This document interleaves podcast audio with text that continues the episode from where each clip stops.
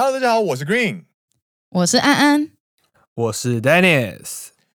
你现在听到的是陪你一起与樱花妹过招的好朋友——奔山野狼阿拉萨亚喽。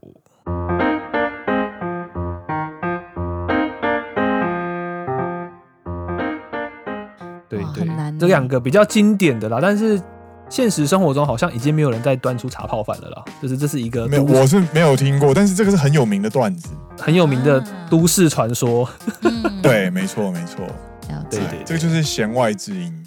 OK，那刚刚有讲到就是关于一些刻板印象的部分，比如说我有看到了一些刻板印象，就是说啊，就是这这这两个东西还蛮。差蛮多的，就是有的人说，呃，日本女生很腹黑，可能想很多，或是她里她心里面想了很多心机呀、还是什么的。刚刚可能有提到一点点，或者是说，呃，日本女生就是很会持家，很温柔，然后才会有那种樱花妹，然后觉得日本女生都很温柔可爱，不会像台湾女生这样恰北北的这种感觉。两位就是在实际生活经验上面有这样的体会吗？Dennis，你好好回答哦，这个会影响到台南的声誉哦。你说影响到台南吗？日本人听不懂中文，不会不会不会。我们等下回答不好就被台女站翻，有没有？好啊，去日本那么久了，戈壁向外弯啊。没有，我要说的是这一个印象。会有这个印象是没有错。那之所以为什么会有这个印象，就是他们在认知角色上面做得非常好。对，同意。他们会去阅读空气，然后并且把这个角色认知了解得非常透彻。比如说，我如果是一个女朋友，那我会做女朋友的样子。那如果我变成了老婆，甚至我变成了妈妈，那。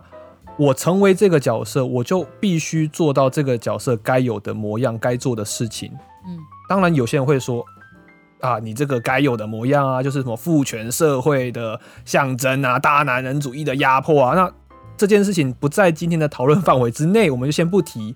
或许真的是这样子，但我们今天先不讨论。但至少在现有的日本社会中，一个好老婆，一个好妈妈，就是要早上起床。帮小朋友做便当，帮老公做便当，那这件事情是真正实时存在的。那日本女生认知到，她们一旦成为老婆跟妈妈的这个角色的话，她们就必须去做到这件事情，她们就会很这演也要演出来。嗯，我就是要做到。那这件事情呢，导致有这样子一个形象，他们会是一个贤妻良母，一个好妈妈，一个好老婆，因为他们有做到他们应该要做的事情。但是之后呢，比如说老公去上班了，嗯，小朋友去上学了，嗯，之后就会是另外一个样子，因为他们已经脱离了那个角色之后呢，他们就会成为另外一个人的感觉，不演了，不演了，对，就不演了，对啊，就 不录了，不录了，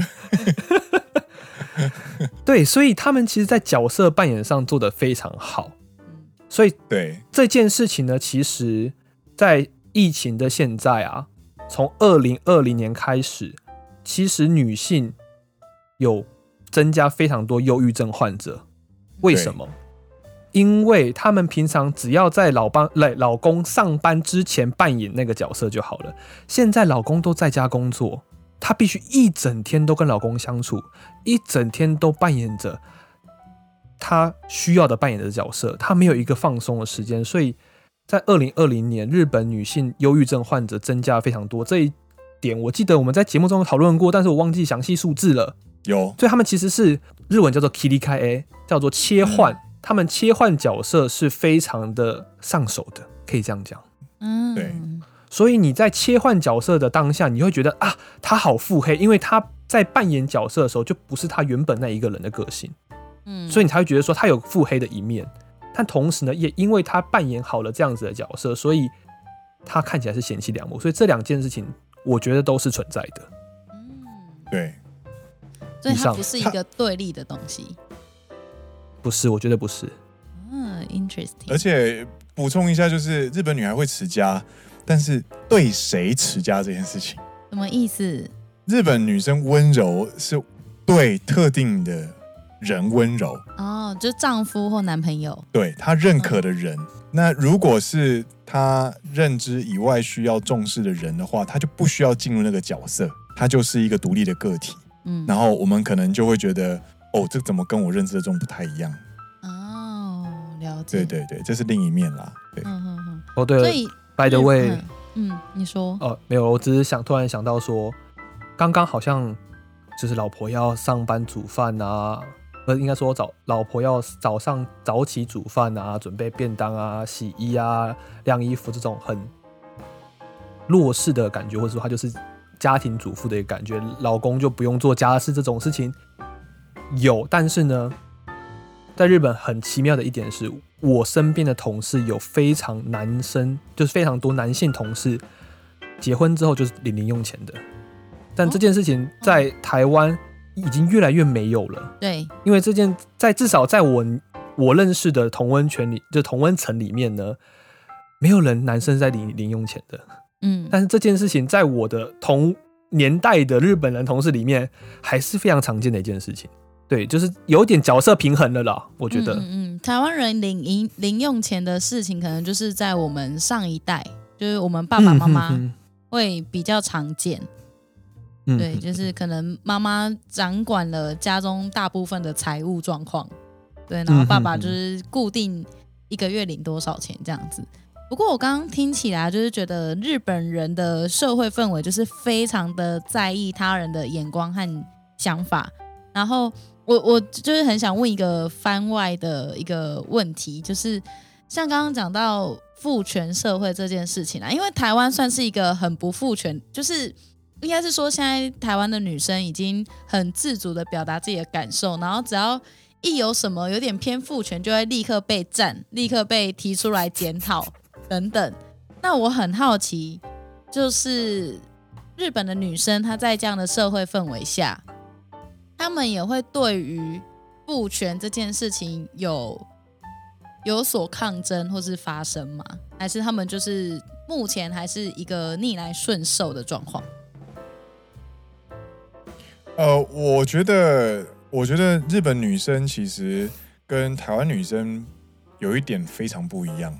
嗯，台湾女生从我们上一代甚至上一上代开始，台湾人就会说有一句话，就是吴念真很常讲的：“台湾的杂波郎，嗯，就辛苦。当台湾女人很辛苦，嗯，要当妈妈，要当太太，要当女儿，但是。”在对于日本人来说，其实他们一直在日本女生，其实很多人是在享受着当女生这件事情。哦，比方说服饰啊，比方说呃打扮的可可可爱可爱的，然后并不是为了他人装扮，而是为了让自己心情好啊，然后享受一些呃自己非常喜欢的东西啊之类的。我觉得这个其实根本来说，就是两国女性在呃这方面上面的非常大的差异。嗯，对，对我个人会觉得说，他们与其说是反抗，他们反而是在这样子一个脉络之下，透过另外一种方式拿回了主导权。没错，比如说薪水在他们手上，或者是说我帮你做便当，然后就会有很多很搞笑的老婆吵架便当啊。对对，他们是用另外一种方式表达抗议，另外一种方式拿回主导权。你跟我吵架，你他妈的今天就给我吃海苔配饭。对，你今天便当里面就一颗梅子。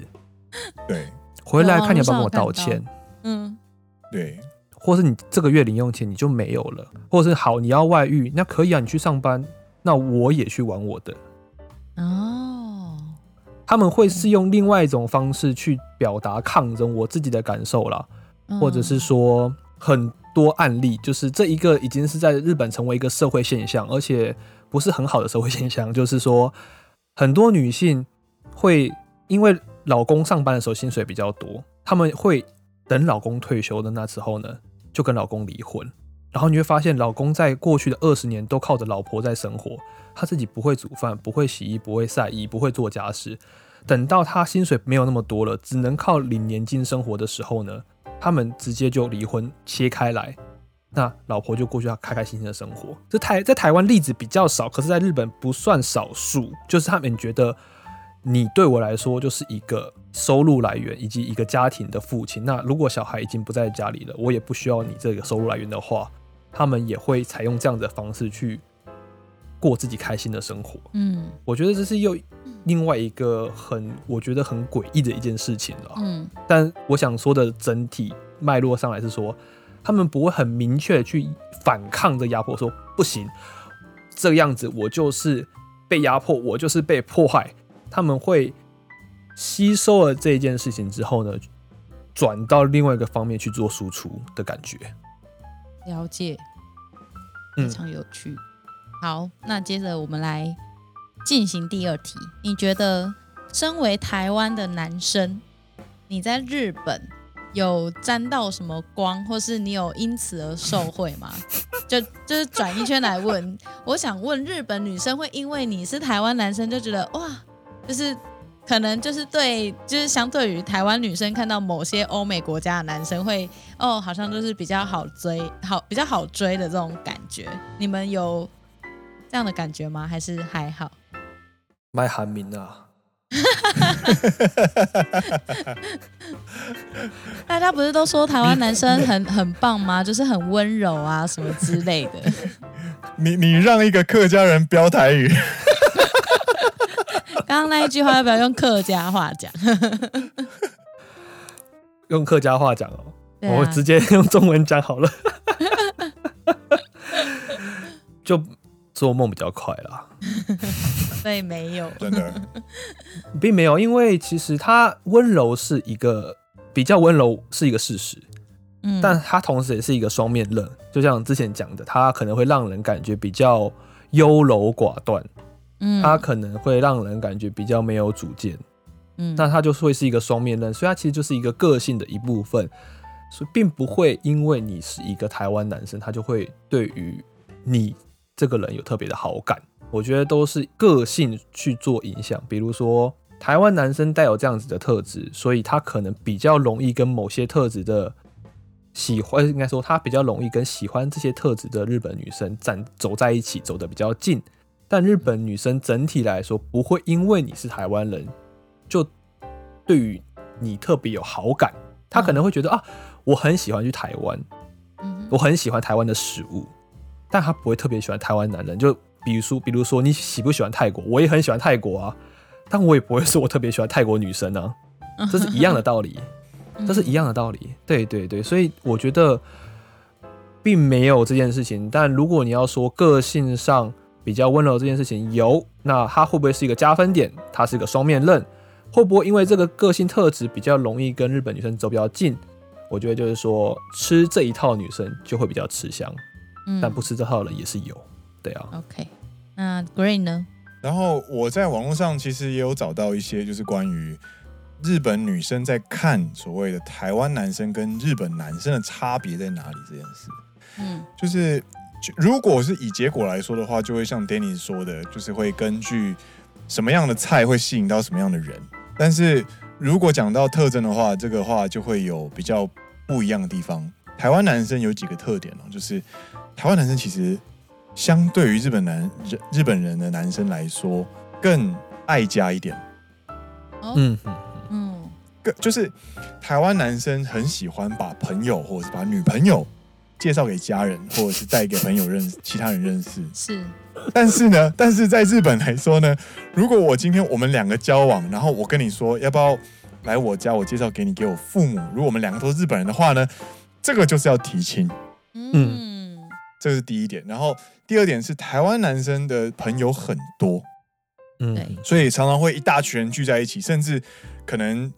就是不熟的朋友可能都没有关系，但是日本人来说，可能就是小群小群小群的这种感觉。然后下一个就是台湾男生很会照顾人，这件事情我觉得应该是必须要说感谢台湾女生的训练。台湾的男女的状况，其实某种程度上还是偏向于女生站在相对优势的地方，等待着男生进行追求这件事情。嗯、平心而论，小心一点啊，说话小心一点啊。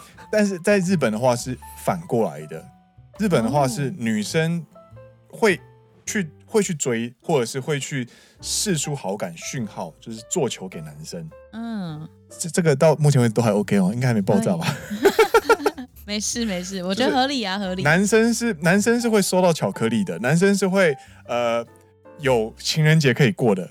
嗯，台湾男生情人节、七夕跟圣诞节全部都是台湾男生送女生这件事情。是，那日本女生觉得这件事情不可思议，所以因为这样子的成长原成长因素，所以其实某种程度上，台湾男生在照顾人方面其实非常的相对于日本来说更无微不至。然后下一个就是所谓的很尽心尽力，日本女生没有办法想象什么叫做到送到家门口这件事。那都送到哪里？车站呢？哦哦，就因为我们比如说我们在中正纪念堂约会，我随便讲讲的啦，超无聊。我们在中正纪念堂约会，约完会之后呢，我就会跟你在中正纪念堂说安安拜拜。然后你就跟我说，丹尼斯拜拜。然后我可能搭车回北投，你搭车回永和这样子之类的。嗯，但是呃，台湾的话，可能就是会直接机车，然后直接骑到你家楼下来载你。嗯，然后在约完会完，然后玩完之后呢，再把你再回到原地，你就不太需要走路通勤、搭车之类的。哎，这个这个到现在还是这样吗？你们你们的经验都还是这样吗？因为我是没有，我都是你说台湾跟还是日本？对啊，我觉得台湾现在还有就是专车接送吗？不是一直都有吗？比较少了吧，比较少了吧？真的假的？完全有进步了。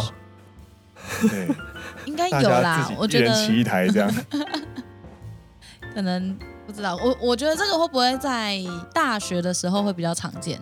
可能出社会之后就，因为出社会可能如果住很远的话，啊、可能就不会那么的常见。但是如果是大学，可能我跟你们是念同一个大学，所以我住的地方可能就在学校附近，宿舍什么，所以对，对，一起出发，你直接来我家载我是会比较合理的。可是如果我们今天出了社会，我在北投，你在永和，那确实我不可能叫你来北投，呃，对，我确实不可能叫你来北投站，我们可能就是约什么台北车站。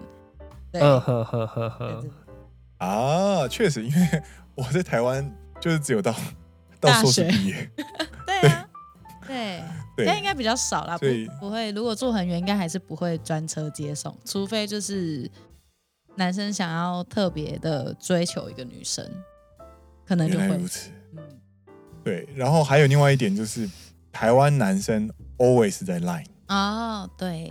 台湾男生回应 LINE 的速度其实是非常快的，秒读秒回，嗯，秒读秒回。但是日本的话呢，可能就一天回个两次、三次，嗯，就很多了。而且就算可能是男女朋友，比如说，这是以双方都是日本人的情况之下，男女朋友一周讲个两次电话，对于他们来说其实不算奇怪。可能不会像热恋期，他们对他来说这就不是一个热恋期，但是并不会是一个哎、你们怎么这么少联络的一件事情。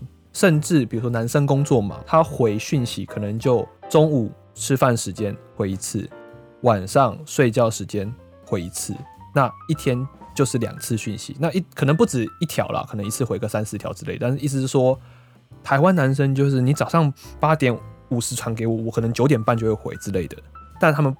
不会做这件事情，他们会觉得说，啊，我其他还有我自己的另外一些事情要去做的感觉。嗯、就对于日本人来说，台湾男生在这方面，日文叫做 “mame na renraku”，像豆子一样细微、很很无微不至的一个非常频繁的一个联络，这样。对对对，或这些，对对对。我想问，就是那这样子对，呃，我想问的是说，日本女生。理想的热恋期，热恋期的状态大概是长怎样？比如说会每天讲电话吗？还是呃讯息回复可能可以比较多条，还是什么的？因为我先讲女生，台湾女生的热恋期的定义好了，当然每个人的定义可能都不太一样。可是每天联络、每天传讯息应该是必备之一，然后讯息的密集程度可能就是。从早上起来就是早安，我起来了，我要去上班喽。然后开开始延伸到你早餐吃什么，然后中间可能忙一下下，你午餐吃什么，中间忙一下下，我下班喽，那晚餐要吃什么，然后再一路聊到晚上，这样，这是台湾女生普遍热恋情的热恋期的状态。那我就很好奇，那日本女生热恋期的状态是什么？日本女生热恋期她比较期待碰面啊，对，嗯，她比较不太喜欢用 Line 对聊天，但是也是会有啦，可能就是会多传一点贴图之类的，嗯。然后其实日本女生她不是不喜欢聊 Line，而是日本男生不爱聊 Line。所以其实你在交友软体上面，或者去看一些就是他们喜欢什么样类型的人的时候，他们都会说“连络がまめな人”，就是愿意频繁联络的人。嗯哼哼，对，这是他们喜欢的类型的那种感觉。对，所以如果你说台湾男生有哪些地方就是有加分的话，我觉得这一点就算是蛮加分的啦。因为台湾男生都会很主动的去联络对方。对对对对，所以这样子，他们的。就是对我们台湾男台湾男生来说，很普通的联络频率， 对于日本女生来说，就已经是很频繁的联络频率了。所以对我们来说，其实是比较轻松的。嗯，对，了解。因为我觉得，就跟台湾男生被台湾女生教育的很好一样的道理是。日本女生其实某方面也从日本男生受到一些影响，所以他们认知的标准其实是不一样。就像你刚刚说的，热恋期的标准可能是这样，可是前提是我们都是上班族了嘛，对不对？对。好，我们都是上班族的话，在日本很多工作不只有餐饮业，不只有柜台，他们上班是连看都不能看手机的。我八点半打卡上班，到下一个时间点掏出手机就是中午十二点吃饭了。嗯，所以不可能会有什么早上吃什么，你等一下中午吃什么这种东西 是，呃，就算是他可以看手机的人哦，他也有可能专注在工作上不看。这是反过来说，他们比较重视工作这件事情也是有的。所以在上班的时间基本上是不会传任何讯息，甚至有时候我会遇到是说，可能我在出差，那我中午回了讯息之后呢，对方一整个下午。到晚上六点都不会回我任何讯息。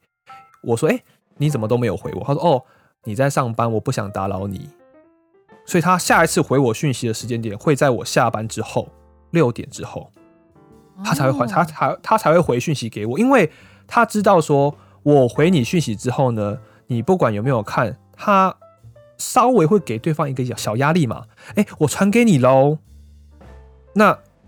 你怎么还不回我？这种小压力的话呢，他们就会选择直接不传。就比如说中午，好，吃饭之前可以看手机，所以我会传讯息给你。OK，下午一点开始上班到六点中间，我不会传讯息给你，直到你下班。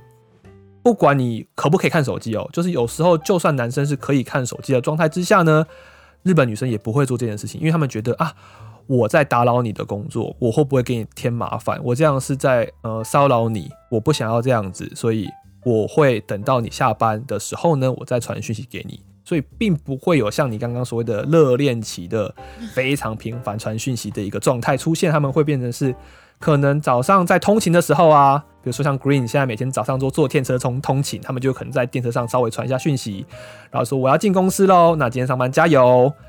下一传讯息就说：“我跟你讲，早上开会那个主管超机车的，然后中午吃什么便当，然后到了之后下一次就是下班了，今天上班辛苦了。”这个对于日本人来说就是热恋期的一个讯息了。嗯，三条、四条左右，最多可能对，最多可能是到睡前之后再一次说：“哎、欸，啊，明天上班继续加油。”那这个已经就是非常频繁的程度了哦。我要说的是。这个台湾女生会分手，这个 Green 现在心有戚戚焉啊，笑得非常开心啊。我现在跟我现在跟我另外一半传讯息，一天两三则而已，嗯，是不是？有没有说到？因为因为周末感觉了，也不是也没有到甜蜜的感觉，就是有在联络的那种感觉。对，这就是已经是有在联络了。然后周末再见面，周末再碰面，对对对对。反正有什么事情要讲，就是碰面再讲。嗯因为有时候你你的聊天的目的是为了要有陪伴的感觉，对对啊，对对啊，所以碰面再聊，大家都有各自的事情要忙了，不会一直黏在手机上面。嗯嗯嗯。所以这一件事来说，其实台台湾人比较年轻一点啊，也不能说全部，就是比较年轻的情侣在交往的时候比较会，就是一天到晚用手机，然后非得报备到很详细，然后可能每一个小时都要传个几次这样子。而且会有夺命连环 call 这件事情，我不行，我日本不行，日本日本比较没有。对，嗯，了解了解。这样听起来好像日本的男生跟台呃日本的女生跟台湾的男生搭起来会蛮搭的，对不对？如果两方都被各自的异性训练的很好的话，那 想询问这时候呢？这时候呢，我就要来开始呃，跟大家分享一下一些比较我觉得文化差异造成的一些困扰的点。没错，就是要问你。有没有？我我很自然的 连到第三题了，我知道。没错。就像其实刚刚 Green 也有讲到，台湾人的朋友概念其实比较松散，应该说我们的标准比较低。嗯，所以我们可以很快的就认识一大群朋友，然后可以跟有很熟的朋友跟。有很不熟的朋友相处在同一个空间里面，那这对我们从从小学到高中、大学、研究所都在台湾的男生来说，哎，很正常的一件事情。大家都是朋友嘛，为什么不能一起出来玩呢？认识一下啊，那你也可以成为他的朋友啊。那大家都是好朋友，很棒的一件事情。可是对于日本以及日本女生来说，这件事情对他们是非常累的一件事情，因为在一开始讲的，他们对于朋友。分类其实比台湾人分类详细很多，在日文里面有所谓的呃知り合い，就是所谓的我认识的人，我见过面的人。那点头之交，第点头之交，第二层就是所谓的呃 U 金，就是稍微有一点点上来了。好，他是我的算是比较低层的普通朋友。嗯、那还有另外一种叫新 U，，叫亲友，就是我们台湾说的亲友团啦。其实这个词有在用，它就是最上层的。好妈级的亲友团，那对于每一个层级或者说每个等级的朋友，他们展现出来的样貌，他们释放出真我的程度或完全不一样。嗯，所以当同时有这三个不同等级的人在同一个空间，加上甚至陌生人的时候呢，他会不知道我应该用什么样的方式回应你，因为不只是有个性上的铺路，外加还有他们说话用词，其实日文对于熟的人跟不熟的人用词会非常的不一样，嗯，他们会显露一个非常错乱或是非常累的一个状况，会很混乱，嗯，很不习惯说我会坏，他们会觉得怎么讲不会坏掉了，会比较累，他会很累，因为他要不断的去切换那个呃不同的开关，说对他我要这样说话，对他我要这样说话，对这个人我要是另一个状态，他们比较习惯的点是我今天就是我的亲友团就是亲友团。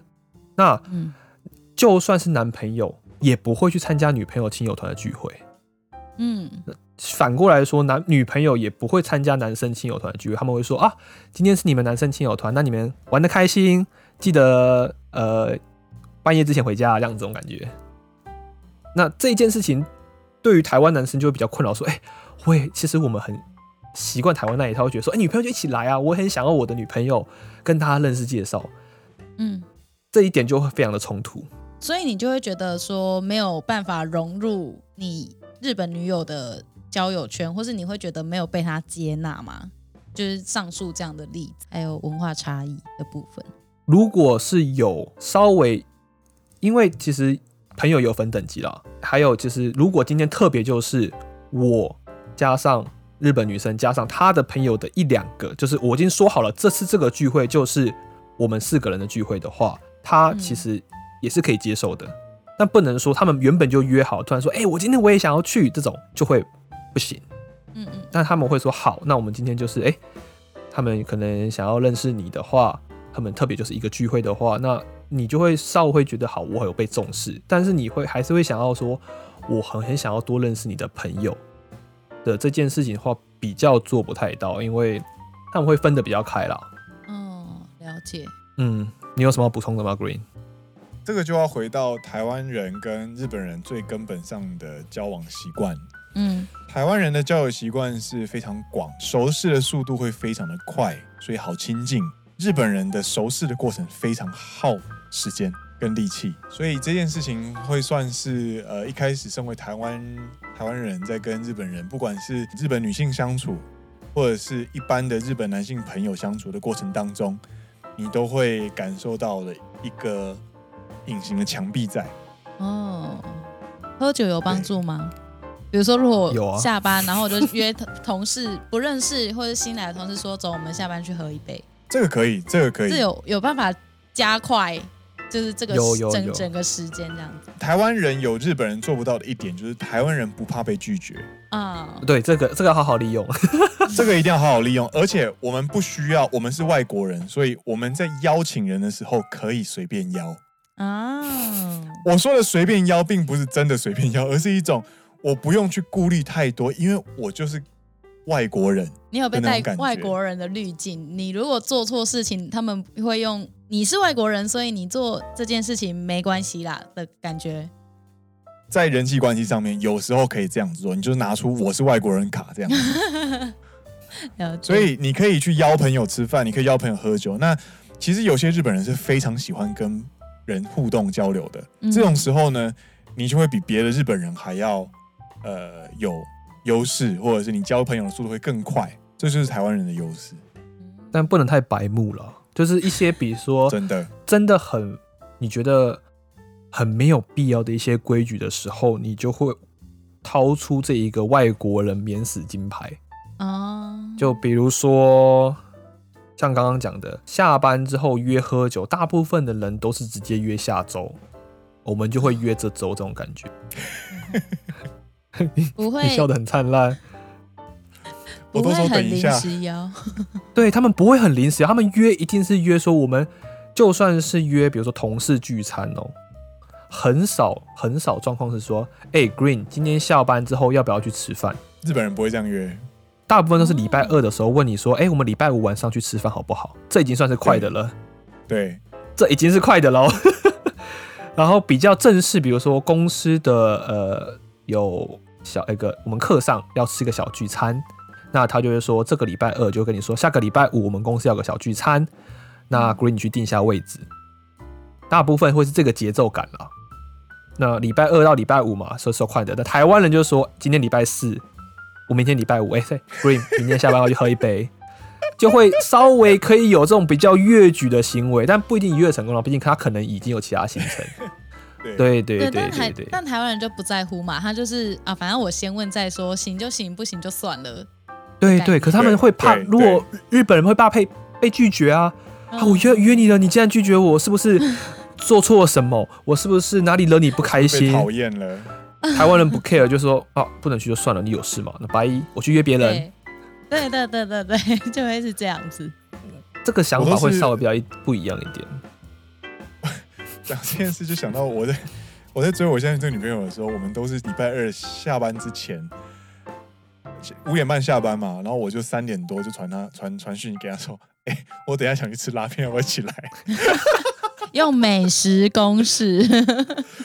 不是不是，就是我是完全 follow，就是刚刚那个 Dennis 所说的那个破坏规则的人，白目的台湾人。对，我都约当天。这种白目有没有？大部分会二约五啦，这种是比较正常的。但是以结果论来说，他还是约到啦。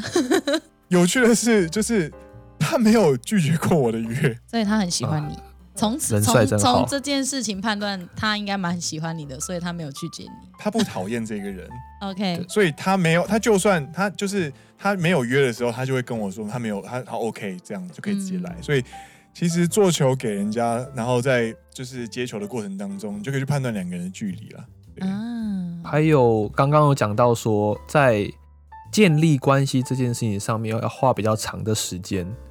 还有另外一点会让我们台湾男生或者说台湾人比较需要去注意的一个小地方是，建立完关系之后呢，你会感觉你们很熟了。嗯，可是。就算你们很熟了，有些事情你还是不能做。就像是，比方一开始最最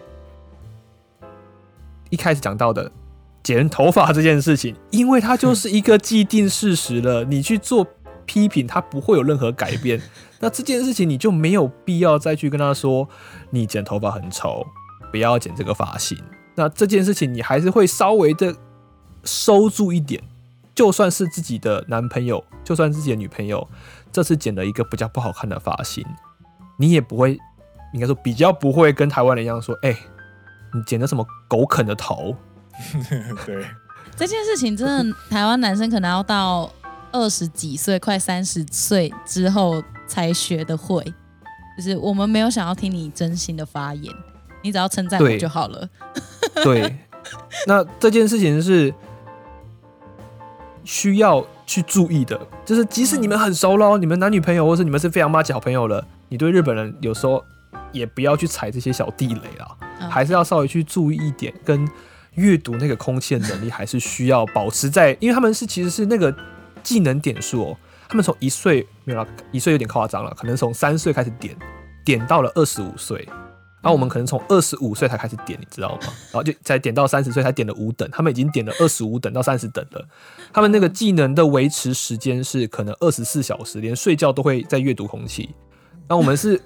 发那个技能要非常耗煤，呃，非常耗耗费魔力，你知道？然后魔力一没了就会丧失那个技能，所以当你处来处在一个应该说，当台湾人处在一个比较累的状态的时候，或是一些我们的魔力耗尽的时候呢，我们阅读空气的能力就会丧失，这时候就很容易跟身旁的另外一半，日本的另外一半吵架，因为你突然那个。阅读空气的能力消失之后，你就回复了笨笨的台湾人，就是比较单纯台湾人啦。不要说笨笨台湾人，比较单纯的台湾人之后呢，他们会觉得啊，你怎么突然刺伤了我这种感觉？这一点我觉得是会有时候比较困扰的点，因为我自己也会有魔力消耗尽的时候。我也我也有我也有，对，对，我们就会我会有魔力耗尽的时候呢，就会不知觉的踩到对方的大地雷，然后就爆炸。然后就直接就是你知道遍体鳞伤，然后对方可能就直接收包袱回家这样子。二十四个小时不不读你的讯息啊，或者是什么打电话不接啊，然后问什么都说没事啊的那种感觉，那就是那就是你讲错话了。对啊，你为什么要叫我去运动？你是不是觉得我很胖？我 没有，我只是想要你去运动。我只是觉得说运动对于身体很好。你看嘛，我们可以一起去散步。我留学的时候跟 Dennis 讲过这件事情。我留学的时候有交女朋友，然后我跟我那个女朋友从来没有吵过架，我们只吵过一次大的，就是这个，就是我跟她说，她在抱怨她自己晚上睡不好。嗯，我跟她说，那可能是因为。你平常没有运动的习惯，所以你可能没有耗电耗完，解决问题的导向，对，他就就爆炸了，理智线就断了。对啊，我就是不运动的女生啊！哦哦，那个时候你知道，刚日刚过来日本，可能不到半年或者是多久这样子，嗯，你的红色警就立刻亮了，连。连迟钝的台湾男生都知道这个这个在爆炸，就完蛋了，就完蛋了，这完蛋了，这样子。从那时候，我跟 Dennis 求救啊，然后 Dennis 才跟我说：“看，我觉得这个真的是大地雷，台湾男生大地雷。”对。可是有时候我们就在很累的时候，就会很直觉的。你会很直觉的说这件事情，因为你心里就是深刻的感受，或者说对他着想的时候，我就觉得你没有把体力耗尽嘛，你就运动累了就睡得好了嘛。对啊，就是就是这个时候就会出现台湾男生很原有那种，我想要帮你解决问题，所以我直接提供一个建议。对建议对对对对，对对对，但这建议他可能不没有没有想要采纳的意思。没错。对，他只是需要你的共鸣，他不需要你帮忙解决。嗯、对，这这点倒会跟台湾女生一样啦，想讨拍。但是如果我们在有魔力的时候，我们就可以哎、欸、稍微察觉到说，哎、欸，现在好像不太对劲喽，我是不是？对，我是不是应该要怎么样说话呢？嗯、那这件事情就不会发生。可是那时候可能 Green 刚好就魔力耗尽，有点累，对。对，对，然后你就会那个技能，嗯，防护罩消失。OK，那最后啊，我们想要询问一下，那你们在对日本人的相处上，从一开始很不熟，到后面可以亲近一点，或是打入他们的朋友群，比较高阶一点的朋友圈里面，你们有什么样可以分享的相处技巧吗？我来介绍一下我的小技巧好了。我分为姿态跟方法这两个层面下去进行讨论。首先，你跟日本人相处的时候，你必须要以邀请的姿态你不要以就是等着对方来的那种姿态，然后在进行 approach，在进行相处、主动是主动相处的过程当中，我们必须要明白，我们彼此是独立的个体。我们活了这么久，都有自己的地雷、自己的防线，所以呢，我们必须要保持礼貌。那建立在好感、建立在善意的基础上，我们可以进行去互相的试探，从最安全的话题开始，比方说聊天气、聊呃喜欢吃的食物这类型，不会有对错，只会有生活体验交流的这种话题上开始，然后慢慢的去感受彼此在互动过程当中，对方有没有因此开始愿意跟你敞开心胸聊天，开始有一些迹象让你可以确实的认为我们两个人之间的交情在。变好，那我们在慢慢的、慢慢的，呃，这个按部就班、循序渐进的方式去推进两个人的交情。我觉得在跟日本人相处上，这方面的东西是会，呃，对于台湾人来说是需要特别留意的地方。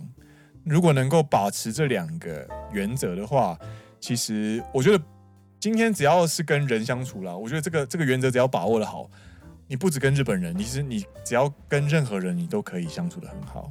对对，嗨，这是我的小建议跟小技巧。那 Dennis 呢？应该说，Green 刚刚那个方式对于任何人都适用，但是会稍微有一点距离感。我觉得距离感这件事情是台湾人跟日本人相处上需要注意的一个，我觉得是关键点 （key point）。因为本身就像欧美的距离感，跟台湾的距离感，还有日本的距离感都不一样。台湾人可以很快的熟悉，讲的不只是呃心的距离感，有一方面也是我们肢体互动的距离感。那这个距离感如果没有掌控好的话，没有像 Green 刚那个方式一样的话呢，对方会觉得他们的。安全距离的防线呢，就会被突破，他会觉得被侵犯的这种感觉。那这一点，我觉得是我们有时候比较难去做到的一件事，因为我们会想要试跟试着跟对方拉近距离，但我们有时候很难去掌控好，说这个安全距离应该在多少之间，在对话的当中，甚至在面对面吃饭一些互动上的距离感，空气的阅读。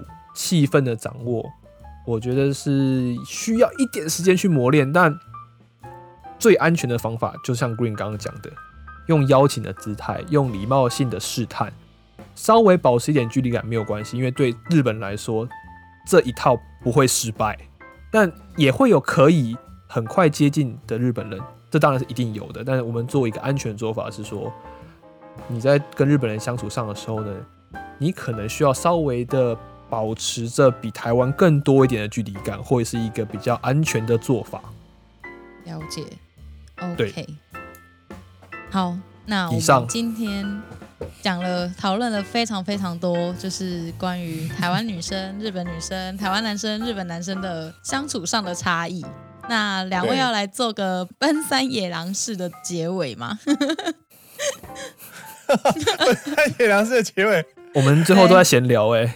我们最后在闲聊，真的。对啊，就比如说，我们刚刚非常认真的聊完这一些，可是但我觉得今天聊的东西，就是真的让我更深的体会到，为什么日本人的相处模式跟台湾人的相处模式这么的不一样。主要主要就是他们对于自己的，应该说他们真的比较重视别人的想法，但我觉得台湾人是比较重视自己的想法，尤其是越来越年轻的那一代。嗯嗯嗯他们就是越来越重视自己的表达方式啊，自己的想法。可能我们上一辈还会比较介意，就会比较像日本人一点，会为他人着想，或是会觉得说，好啦，我不要这样讲，他们听到了可能会不开心还是什么。但现在台湾人只在乎自己开不开心，这这我觉得这没有对错，对，这就是一个现在没有对错，对对对，一个表现而已。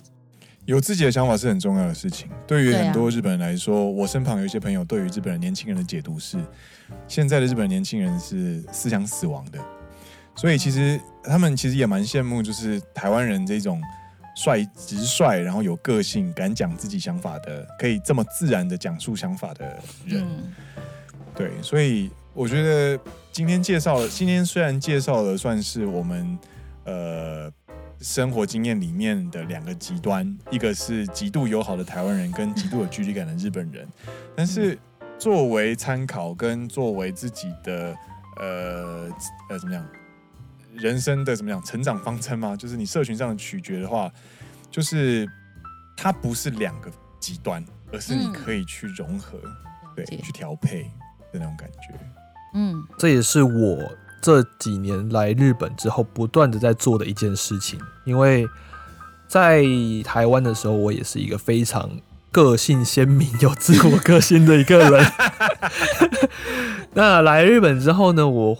不断去吸收，我觉得它好的、值得学习的，然后融合成为现在的我。嗯，我觉得太极端都不好，对，太白目也不好，太直接、太白目也不好。你太腹黑，或者是说想太多也很麻烦。那我们会做的事情就是把这两个事情合而为一，融合出一个中间之道。我觉得不管对哪边都不失礼，那也不会。丧失自己完全的个性，我觉得这才会是一个比较好的一个做法啦。当然，这个平衡点每个人都不大一样，所以就是需要慢慢去学习、慢慢去磨合的一件事情。OK，那最后面要不要 Green 再来讲一个我们的经典的关呃京都台词？那我再来翻译一下。没问题。京都台词，等一下，没有这一段，没有这一段，没有准备。这个要放在你们节目里面。没有梗了吗？没有梗了吗？没有梗。哎、欸，还有什么？还有什么？还有什么？还有什么？还有什么？哦，要不然我讲一个好了，你帮我翻译。那我来来来，我 我翻译，我翻译。好来，好来。哎、欸，安安呐、啊，哎、欸，你们家小朋友长好快哦，而且最近很活泼哎。对啊，他现在三三岁，三岁猪狗嫌啊，就是很活泼，然后就是到处乱跑。他现在好会跑哦，啊，很有活力耶，很棒哎。对啊，都已经就是他现在可以走很快，然后看到人都会就是很友善的去打招呼。真的真的，这句话他真正的意思。改天带他去府上玩，还要带我来我府上玩吗？这句话的意思就是，管管好你们家那个死屁孩，每天在那蹦蹦跳跳，真的很吵。有，我刚刚有，我刚刚有觉得应该是这个方向。录完这集我有进化。你今天录完这一集之后，你开始有你的雷达开始有出来了。没错，没错。你的侦探雷达。对对对。哎、欸，那那如果是日本人听到就是刚刚这样讲的话，他会怎么讲？真的是みません，对不起什么之类的吗？还是？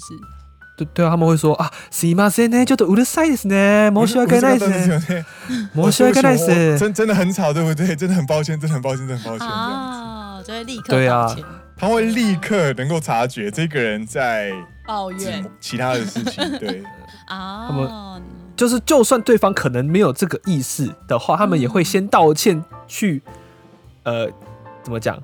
圆场。 去原厂，这至少道歉不会死，不会有错嘛？不会错啦，对啊，对啊，道歉不会错嘛？就比如说，哎、啊欸、，Green，你最近小朋友很有活力耶，哎呀，不好意思啊，我们家小小绿就是很吵啦，对不对？不好意思啦。如果台湾版本就会变成这样子嘛，如果可能一些古早的一些阿阿波啊那些。对对对，哎呀，不好意思啊，我们家小绿就是很吵啦，没有啦，很有活力啦，我跟你讲啊，没有啦，没有啦，不好意思，很吵哈，哎呀，看又要跑去你们家玩，哎，还每次给他糖果，不好意思呢，这样子有没有？这种有没有更进阶版的日本人就会变成是这种感觉？有没有稍微找找到一点点了？对对对对对，现在我应该会比较容易可以跟日本人相处。好啦，那今天就谢谢 Green 还有 Dennis 奔山野狼，耶，谢谢，谢谢，谢谢大家拜拜。那我们要做个结尾台呼吗？对啊，你们应该要做个结尾吧？你们要做个结尾才能放你们节目。好，那感谢今天呃来自于安安那个乡民爽报的邀约，邀请我们一起来聊关于日本跟台湾，不管是男女交往、人际交人际交往上面的一些差异。那今天节目这边告一段落，我是 Green，我是安安，我是 Dennis。你现在听到的是陪你一起与樱花妹过招的好朋友——奔山野狼阿拉萨亚喽。我们下一集再见喽，拜拜。还有下一集吗？你们打算什么时候开始回来复更啊？我哎、欸，我录音键按掉了。哦，我们录超久哎，录一个半小时，天哪！